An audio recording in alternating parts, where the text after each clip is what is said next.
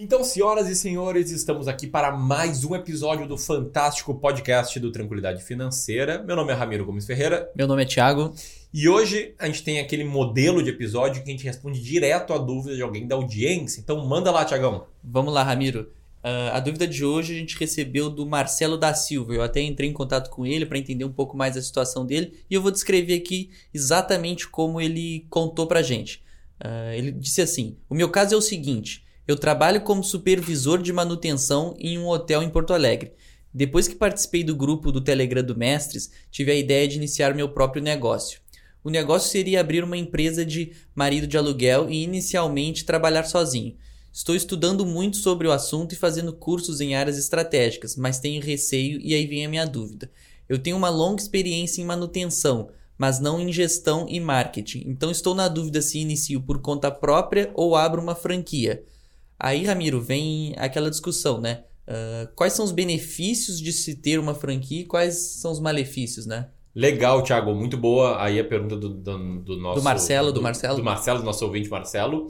Uh, legal esse ponto de franquia, porque questão de escolher ou não ir pelo caminho da franquia é uma questão muito pessoal. Uhum. Uh, eu, eu não entendo que exista um certo e errado, existem diferentes opiniões a respeito. Sim. E qual é a lógica de uma franquia, tá? Uh, a franquia ela te proporciona, em tese, alguns atalhos para você iniciar um empreendimento. Uhum, como, por exemplo, uma marca, a Ah. força de uma marca ou não, né? Mas uma marca com identidade visual, com eh, toda a parte de design do marketing, Uhum. com processos. Muitas vezes ela manda todo o processo, tem que seguir exatamente, né? Para conseguir até fazer o marketing, conquistar um Sim. cliente novo, processo financeiro, etc Processos operacionais também? ou processos operacionais, às vezes até a centralização do back-office, né? Uhum. Que seria, sei lá, fazer emissão da nota, financeiro, etc. Sim. Só que ela tem um custo, né? Isso aqui foram só os benefícios, são os pontos a favor. Só que tem um custo. Primeiro, um custo financeiro, que daí Tá. tem que ser avaliado caso a caso, Uhum. que muitas vezes é uma taxa que você tem que pagar na frente para ter acesso a tudo isso, que é a Uhum. taxa de franquia.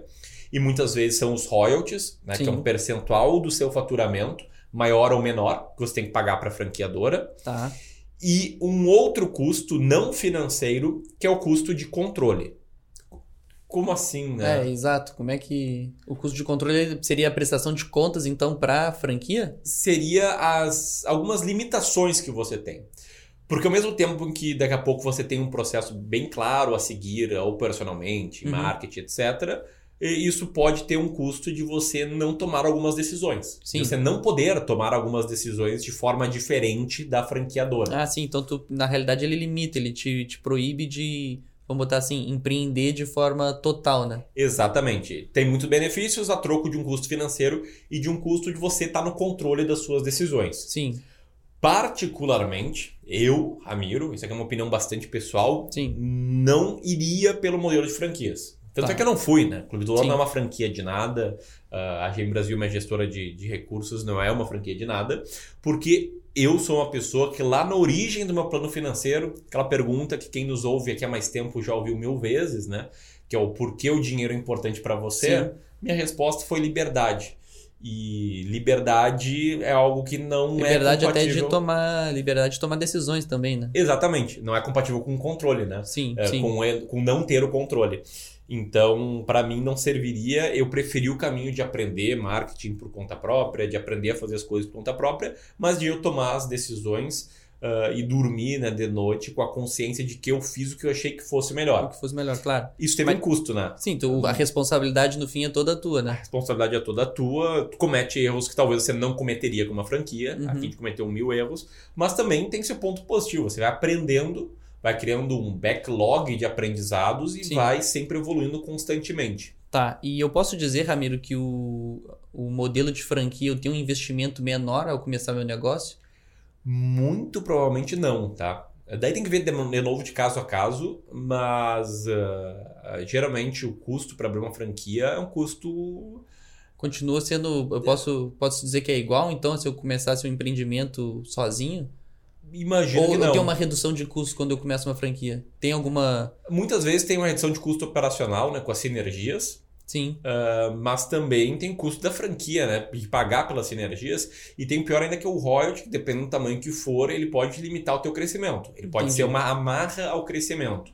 Se você tem que pagar um percentual da sua receita para um terceiro, né? Como, como impostos, por exemplo, Uhum. uh, você amarra crescimento. Se a, gente não, se a gente não pagasse 20% de imposto sobre a receita aqui, caraca, nosso lucro líquido seria 20% maior, teria muito mais dinheiro para crescer, para contratar novas pessoas, para expandir, etc. Sim. E a franquia tem tanto, né, o imposto toda empresa no É, Brasil isso tem. até é um ponto interessante, né? Como é que é a parte tributária quando tu tá trabalhando com uma franquia? Eu não sei te dizer. Não sabe. Não. Beleza. A ideia, então, assim, ô Ramiro, tu disse aí que, então, para tomar essa decisão se a gente vai pelo caminho da franquia ou da, da- do empreendimento total, né, por, por nossa conta, vai por os nossos objetivos. Mas tem algum cenário específico? Como é que tu disse aí essa parte do royalty, do quanto tem que ser o investimento inicial, ah, mas tem alguma, alguma, algum jeito mais quantitativo de eu dizer assim, ó, nessa situação, por exemplo, vale a pena ter uma franquia, nessa situação não vale a pena ter uma franquia? Quantitativo não, Thiago. Nunca, nunca parei para fazer uma conta. Ah, o limite de royalties, Uhum. ah, o limite de controle. Eu acho que os pontos principais são os qualitativos. Tá. É, é- é entender o quanto a falta de controle pode te afetar e o quanto você ganha com o know-how da franquia. Sim. Também entender muito bem né, se a franqueadora é uma empresa que tem uma boa avaliação de outros franqueados, ah, se de fato tudo aquilo que ela vende, Uhum. né, como os benefícios de abrir uma franquia, acontecem na prática. Sim, Porque tem perfeito. muita empresa franqueadora que o negócio é vender cada vez mais a sua franquia. Sua franquia, sim. E que não, não tá ganhando necessariamente quando os franqueados ganham, e sim quando os franqueados abrem lojas. Abrem lojas, tá. Então tem que ter muito esse cuidado. Essa análise eu acho que é essencial, mas é uma análise bem qualitativa, né? É, sei lá, buscar conversar com Com quem já abriu a franquia, ah, com outros franqueados, com franqueados que estão há mais tempo, com franqueados que estão há menos tempo, e, e tomar decisão né, com base nessas conversas e avaliar também investimento inicial. Sim. você conseguiria? Por exemplo, a- abrir um, um- abrir um serviço de marido de aluguel, Uhum. cara, pode começar home office. Sim. Home office, com marketing. É, ah, ele até, ele até colocou que está estudando ah, essa parte de, de gestão e marketing, né? No, no caso, vamos botar assim que ele optou por seguir por conta própria e não um modelo de franquia. Que, que dica aí a gente pode passar para o Marcelo sobre ah, marketing no, no início do negócio, né? Ele já optou por, por seguir por Não, uma- não, ele ainda Ah, tá, pra ele ainda tá decidindo, mas vamos botar assim que se ele optou para fazer por conta própria, que tipo de dica para um marketing numa, de uma empresa que está começando é, tu acha que é fundamental? Primeira dica que não é nem de marketing, mas serve para marketing é não ter medo de vender. Tá. Uma dica do Nando, para os alunos do Mestres do Capitalismo, uma dica muito poderosa que eu me colocando lá atrás, no início eu tinha até medo de vender. Uhum. Eu tinha medo assim, bah, mas vendedor é o cara que incomoda, né? Não, Eu não Sim. quero me vender, não sei o que, etc. Ah, e quando você perde o medo de vender, e como é que você perde, né? Primeiro, entendendo que você presta um bom serviço, né? Aham. acho isso essencial, porque se você não prestar um bom serviço, você tem que ter medo de vender Sim, mesmo, claro. né? que vai se queimar e vai fazer um mal pro mundo, para as pessoas que te contratarem. Sim, sim. E entendendo que esse serviço ajuda as pessoas, tem, traz benefício, claro, para a vida das pessoas. Uhum. Aí você não vai ter medo em falar bem desse serviço, não vai ter medo de botar cara a tapa para crescer. Então, ali no início, até do Clube do Valor, tinha um pouco de, de, de vergonha em aparecer Receio, nos né? vídeos, um pouco de receio, o que, que as Uhum. pessoas vão achar e tal. Mas, bom, o que, que eu pensei? Cara, preciso disso, né? A gente precisa ter Sim, cliente claro, para claro. crescer, a gente faz uma coisa boa para a vida das pessoas, é um serviço que agrega valor, não vou fazer e Sim, pá. claro. E foi, né? Então acho que não ter medo de vender é a primeira coisa. A segunda é entender que não é da noite pro dia, Uhum. que não é um processo rápido, não é um processo fácil, porque até quando eu comecei, tá? No, no negócio de marketing, né? Quando começou o Clube do Valor, eu fiz um curso chamado Blog Memorável, um curso muito bom, por sinal, e eram 350 pessoas na comunidade de membros. Sim. E eu me lembro que tinham alguns mais engajados, Sim. outros menos. E alguns anos depois, beleza, o Clube do Valor começou como um blog, virou um negócio, virou Uhum. um negócio grande, tiveram outras pessoas com sucesso, mas é uma minoria. Uhum. A maioria, logo depois, tipo, três, quatro meses depois, postavam: Ah, eu já publiquei cinco artigos no meu blog, eu desisto. Sim. Marketing não dá, não é bem assim. Uhum. Outro mercado, uh, tem mercado mais fácil, o meu é mais difícil. Elas vão criando várias justificativas para o seu fracasso. Sim. Quando eu me lembro muito bem que lancei final de novembro e ali por meados de dezembro fazia a prova do CGA no Rio de Janeiro, Uhum. né, para ser gestor, que a gente estava montando a gestora também. E eu me lembro que teve um dia lá no Rio de Janeiro que eu acompanhava o Analytics, né? Uhum. O Google Analytics, para ver quantos acessos tinha o site. Teve um dia da viagem que teve zero acessos. Sim. O normal era ter dois ou três. Sim. Teve um dia que teve zero. Eu pensei, caraca, velho, nenhuma pessoa Entrou entrou na porra do Clube do Valor. Perdão pelo palavrão, se tiverem crianças em casa. Mas nenhuma pessoa entrou no Clube do Valor hoje. Sim, Só que não, não tinha nenhum mês, não tinha nem completado um mês. sim, Então, se eu pensasse, é, realmente não é pra mim e tal, muito trabalho, tive que escrever cinco, seis artigos e não teve Sim. nenhum acesso. Cara, essa mentalidade de curto prazo, ela não só te ferra nos investimentos, Uhum. a, gente não, a gente não só fala mal dela, né? ah, quando a gente tá falando da gestão da tua carteira de investimentos, ela serve pra tudo. Mentalidade Sim. de curto prazo é mentalidade perdedora, a mentalidade de quem vai não vai dar certo. sim, Então, aí, uma dica. E mesmo se for pro caminho de franquia, né? Entender que as coisas não caem assim do céu. e não surgem da hora, É. da- na- de imediato. Não é da noite por dia, não é nada sexy falar que tem que trabalhar muito para ter sucesso, mas é a verdade, né? Sim, claro, Então- claro. Então, e com relação à gestão, Ramiro, que ele coloca aqui que também está estudando um pouco de, de gestão. Ah, se ele vai, por exemplo, atualmente ele está empregado como um trabalho de supervisor de manutenção. Como supervisor, eu acho que ele já está acostumado até a lidar com algum time, né? Provavelmente, é. Mas assim, é muito diferente tu tá lidando com um time dentro de uma empresa quando tu passa a ser o dono dessa empresa, né? Como é que é essa relação, assim, como é que, vamos botar assim, que ele começou sozinho, ah, tá agora com um funcionário a mais, um, um- contratou já mais duas pessoas, que, que dica de gestão aí a gente pode passar pro Marcelo? Legal. Ah, dica de gestão de pessoas, eu acho que as melhores é pensar desde o início na cultura empresarial. Tá. Que a cultura ela vai existir, queira ou não você. Cultura Uhum. é cultura, é uma coisa que está no ar em todos os ambientes. Sim, Mas é importante prezar pela cultura, ah, transformar aquilo que você mais valoriza, seus valores, em pontos da cultura da empresa uhum, e contratar pessoas que sejam aderentes à cultura. sim, Por exemplo, se você valoriza muito, se pensa que faz parte da cultura as pessoas terem espírito de dono, não dá para contratar alguém que não queira crescer, que não pense como sim, dono. Sim, claro. Ah, então, esse exemplo bem claro, né? Porque não, não é algo que tem certo ou errado. Tem vezes que a empresa precisa de alguém que não tem espírito de dono mesmo Uhum. para cumprir uma função determinada, mais maçante, que não Sim. tem crescimento, tá tudo ok.